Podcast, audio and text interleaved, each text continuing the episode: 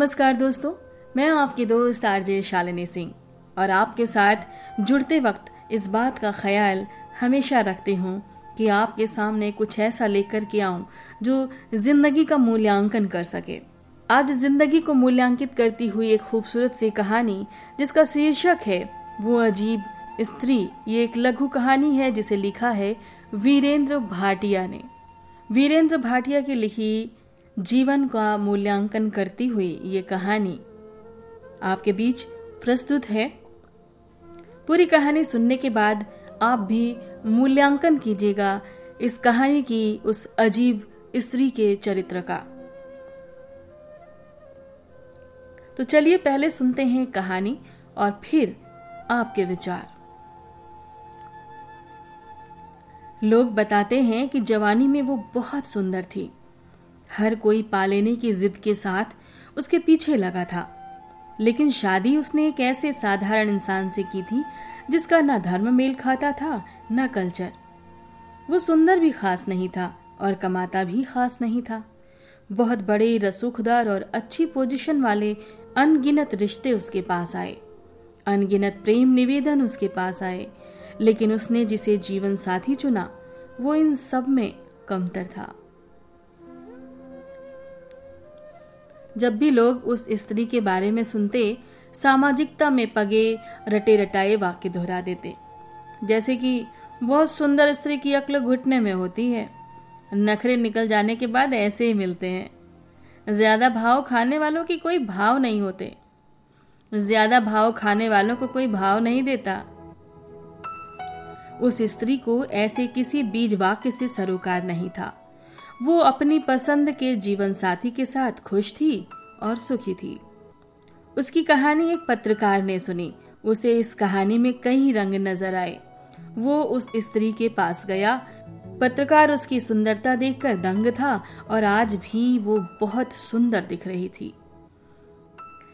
पत्रकार ने विनम्रता से उस स्त्री को साक्षात्कार के लिए निवेदन किया। स्त्री ने ज़ोर का ठहाका लगाया हँसी और बोली,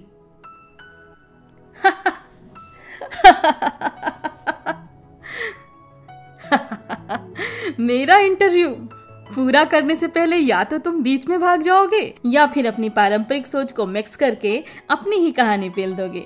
इसीलिए मैं कोई इंटरव्यू देने की इच्छुक नहीं हूँ। आप चाय पीजिए और रुखसत लीजिए।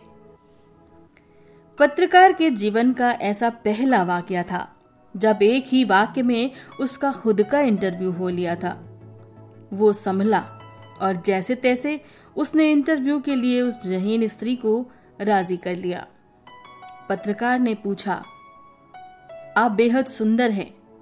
बहुत स्त्रियों को आपकी सुंदरता पर रश्क होता है। आप इसे कैसे लेती हैं? स्त्री ने पत्रकार को देखे बिना बाल झटकते हुए जवाब दिया बकवास सवाल। मेरे सुंदर होने में मेरा कोई योगदान नहीं। कुदरत ने मुझे दिया, इसे मेरी उपलब्धि ना कहें। अगर मैं इतराती हूँ तो मेरा इतराना गैर वाजिब है। दैहिक सुंदरता पूर्ण सुंदर होना नहीं होती। पत्रकार असहज हुआ और दूसरा सवाल किया। आपने कभी किसी सौंदर्य प्रतियोगिता में क्यों नहीं भाग लिया? आप विश्व की कोई भी प्रतियोगिता जीत सकती थी। स्त्री ने इस बार पत्रकार की नज़रों में नज़रें डाल दी। पत्रकार उसके तेज का सामना नहीं कर पाया। उसने नज़रें झुका ली। स्त्री बोली, सुंदरता में प्रतियोगिता कैसी? सब अपने अपने हिसाब से सुंदर हैं। गोरी चमड़ी सुंदर क्यों है? बहती नदी को देखिए कभी। जहाँ जहाँ वो गहरी है वहाँ वहाँ सांवली हो जाती है। किसी से सुंदरता की प्रतियोगिता जीतकर आप सुंदरता के मापदंड स्थापित करना चाहते हैं? हम्म, सुंदर लोग आपने नहीं देखे। मेरी झुर्रियों वाली दादी मेरी नज़र में सबसे सुंदर महिला है। आपकी माँ आपकी नज़र में सबसे सुंदर हो सकती है। आपकी पत्नी अपने पिता की नज़र में सबसे सुंदर होगी। आपकी बहन किसी को दुनिया की सर्वश्रेष्ठ सुंदरी लग सकती है। गुलाब सुंदर या चमेली? ये वाहियात प्रतियोगिता है। आगे पूछिए। पत्रकार ने अगला सवाल पूछा। आपके संबंध बड़े और रसूखदार लोगों से रहे। फ़िल्म के हीरो भी लट्टू थे आप पर। ऐसा मैंने सुना है। फिर शादी आपने एक बहुत ही साधारण इंसान से की। साधारण मतलब लो प्रोफ़ाइल। वैसे तो आपने चुना है, असाधारण भी हो सकता है। क्या कहेंगी आप? देखिए पत्रकार महोदय, मैं इंटरव्यू इसीलिए नहीं देती, क्योंकि आपके तथाकथित सभ्य समाज में मैं किसी का आदर्श नहीं हूँ। स्त्रियाँ मुझे फॉलो नहीं कर सकती, उनकी सामाजिक स्थिति ऐसी नहीं है कि वे खुद पर प्रयोग कर सकें। मैंने खुद पर प्रयोग किए और सुंदर रसूखदार लोगों से मोहभंग होने के बाद मैंने एक असाधारण पुरुष, जिसे आप साधारण कहते हैं, उसको अपना जीवन साथी बनाया। मेरी कहानी किसी के काम की नहीं है, इसलिए मैं अपनी कहानी जीना चाहती हूँ, लेकिन बांटना नहीं। स्त्री के सहज चेहरे पर वितृष्णा फैलने लगी, वो खामोश हो गई। उसने पत्रकार को चाय दी और खुद भी चाय के घूंट भीतर उतारने लगे। पत्रकार को लगा, ये स्त्री इंटरव्यू के बीच में से उठ जाएगी, लेकिन स्त्री ने एक क्षण रहस्यमयी चुप्पी साधे रखी। पत्रकार चुपचाप उस अजीब स्त्री को देखता रहा। चाय के एक एक घूंट के साथ उसकी वितृष्णा कम होती गई। जल्द ही सहज होते हुए वो बोली, सॉरी। फिर उसने एक अजीब सी स्माइल दी, जिन लोगों को आप रसूखदार कह रहे हैं दरअसल वो रसूखदार नहीं होते। ये रसूखदार आदमी तमाम सृष्टि का उपभोग कर लेने की वृत्ति के साथ ऊपर तक भरे हैं। उन्हें ज़िंदगी में सब संगमरमर का चाहिए। खुद वे बेशक ऊपर खापर और खुरदुरा पत्थर हों। पत्रकार महोदय, आप हैरान होंगे कि तमाम रसूखदार लोगों की चाह मैं नहीं थी, मेरा जिस्म था। मुझे पुरुष की वृत्ति मालूम थी। पुरुष ने जिस्म मांगा, मैंने दिया। मैंने वही तो दिया जो उसने मांगा। लेकिन जिस्म भोगने के बाद मैं चरित्रहीन थी, और वो चरित्रवान। मुझे पुरुष की सोच समझ आ गई थी। मुझे याद नहीं कि कितने पुरुष थे, लेकिन जितने थे, सब मेरी देह से प्रेम करने वाले थे, और सभी मुझे चरित्र का प्रमाण पत्र देकर गए। मुझे हैरानी हुई कि किसी और को मैं देह और चरित्र से आगे नज़र ही नहीं आई। मैंने एक अंग्रेज़ी फ़िल्म देखी थी, जिसका एक संवाद मेरे जहन में अटका रहा कि प्रेम के वहम में ज़्यादा दिन मत अटके रहो। पहले सेक्स करो, फिर प्रेम। मुझे हैरानी हुई कि प्रेम के लंबे चौड़े दावे करने वाले पुरुष सेक्स के बाद भागते नज़र आए। वे मुझे अफोर्ड नहीं कर सकते थे शायद, अमीर थे जबकि। अफोर्ड करना समझते हैं ना आप? स्त्री को अफोर्ड करना हर पुरुष के वश में नहीं।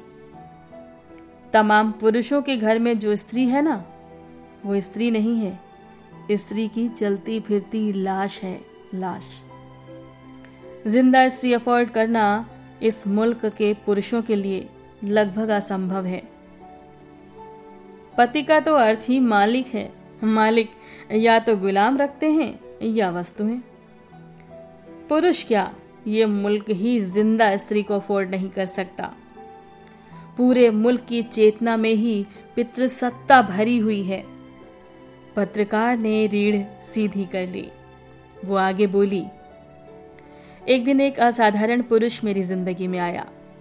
जब एक रसूखदार पुरुष मुझे अचेतन अवस्था में अपनी बड़ी सी गाड़ी से फेंक कर जाता रहा। वो असाधारण पुरुष मुझे नहीं जानता था। मेरा जिस्म लहू लुहान था।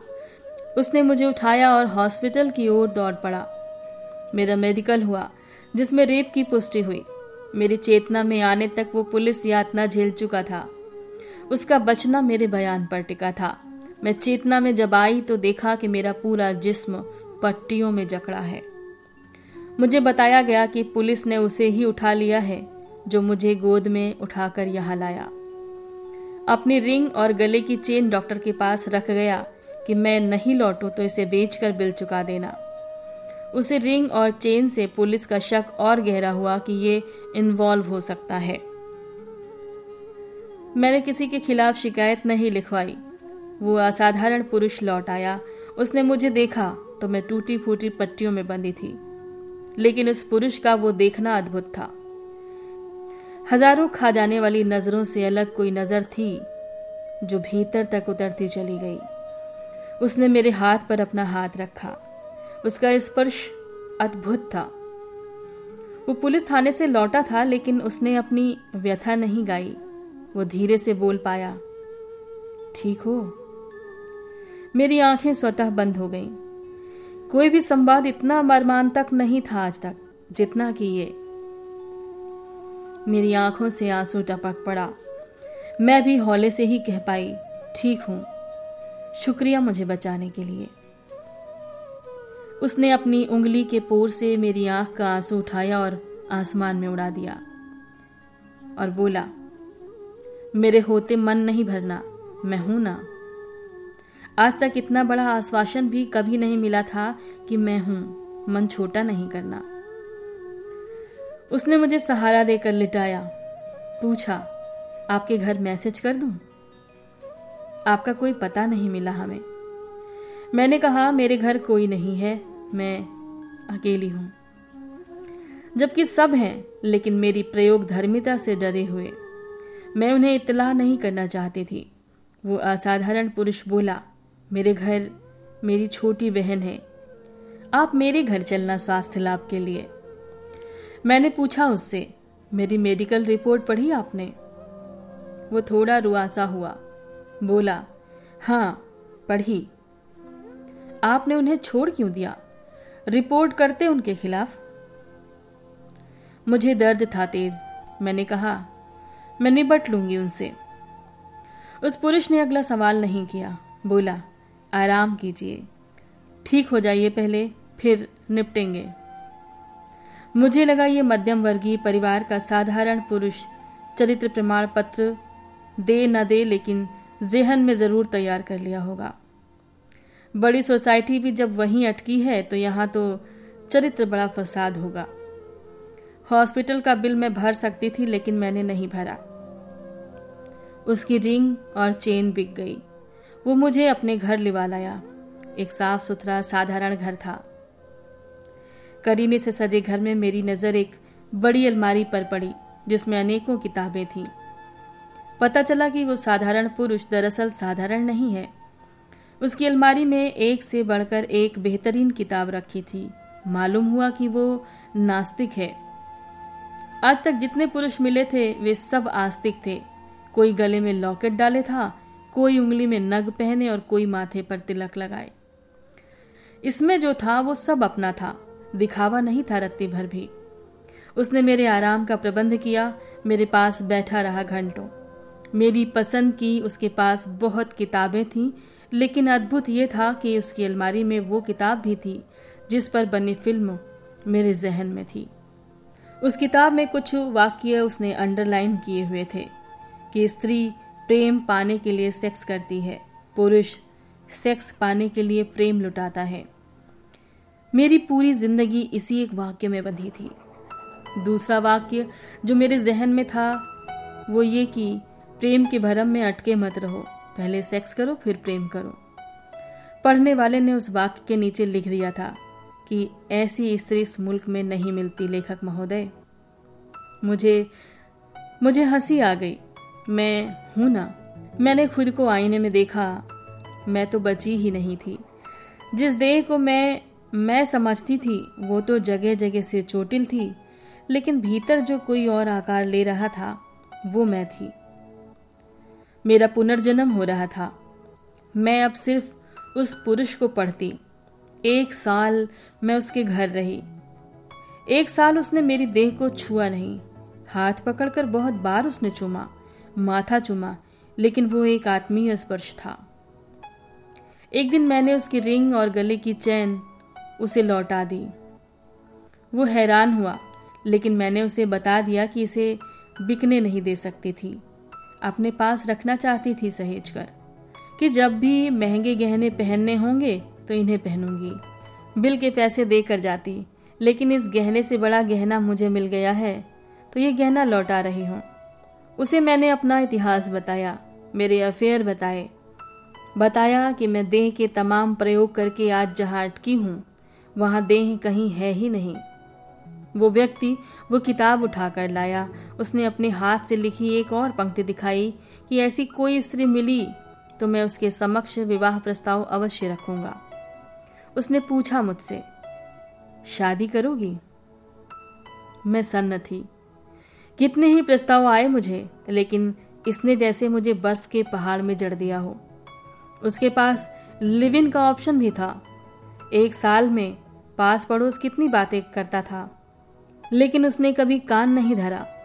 वो परंपरावादी आधुनिक इंसान था। जो अब तक मिले थे, वो आधुनिकता के छदम भेष में परंपरावादी थे, जो लिव इन में रहना चाहते थे। अनगिनत प्रस्तावों के बाद ये प्रस्ताव मुझे भीतर तक भिगो गया। सच में, एक असाधारण आदमी, साधारण भेष में ढका था। वो देह से आगे स्त्री तक पहुँचा। उसने मुझे भी देह से बाहर निकाला। मैं किस्मत वाली रही कि वो मुझे मिल गया। स्त्री के चेहरे पर गहरा संतोष पसर आया था। कोई अलौकिक तेज उसके चेहरे पर दीप्त होने लगा था। पत्रकार ने आज उस अजीब स्त्री में स्त्री घमासान के नए पक्ष चिन्हित किए थे। दोस्तों, इस कहानी में वीरेंद्र भाटिया ने जिस पहलू को छूने की कोशिश की है उस पहलू पर मेरा ध्यान इसलिए आकृष्ट हुआ क्योंकि ट्रांसजेंडर की ज़िंदगी को जानने समझने में हमारा सामना हुआ तमाम ऐसे लोगों से जो मजबूरी में या कभी हालात के चलते सेक्स वर्कर की ज़िंदगी जी रही हैं। और जब उन्हें करीब से जानने की कोशिश की तो शायद जो पाया, उस बात से बहुत इत्तेफाक रखती है ये कहानी। और शायद जो पाया, वो नंगा सच बिल्कुल अलग था, बेहद घिनौना था। सफ़ेद पोष चेहरों के पीछे की छिपी हुई काली करतूतें थीं, जो प्रत्यक्ष अपना प्रमाण देती थीं। लेकिन ये सब जानने के बाद एक सैल्यूट उन सेक्स वर्करों के लिए दिल से निकलता है, कि उन्होंने सफ़ेद पोष चेहरों के पीछे के छिपी काली करतूतों को छिपाए रखा था, अपनी देह के निचोड़े जाने के बावजूद भी। अपने नाम को बदनाम कहे जाने के बावजूद भी। फ़िलहाल वीरेंद्र भाटिया की ये कहानी बेहद खूबसूरती से गढ़ी गई है, बेहद मार्मिक संवाद इसमें है। इस कहानी को सुनकर आपको कैसा लगा अपनी प्रतिक्रिया, हमें ज़रूर दीजिएगा। हमारी मेल आईडी है radio junction dot in at the rate gmail dot com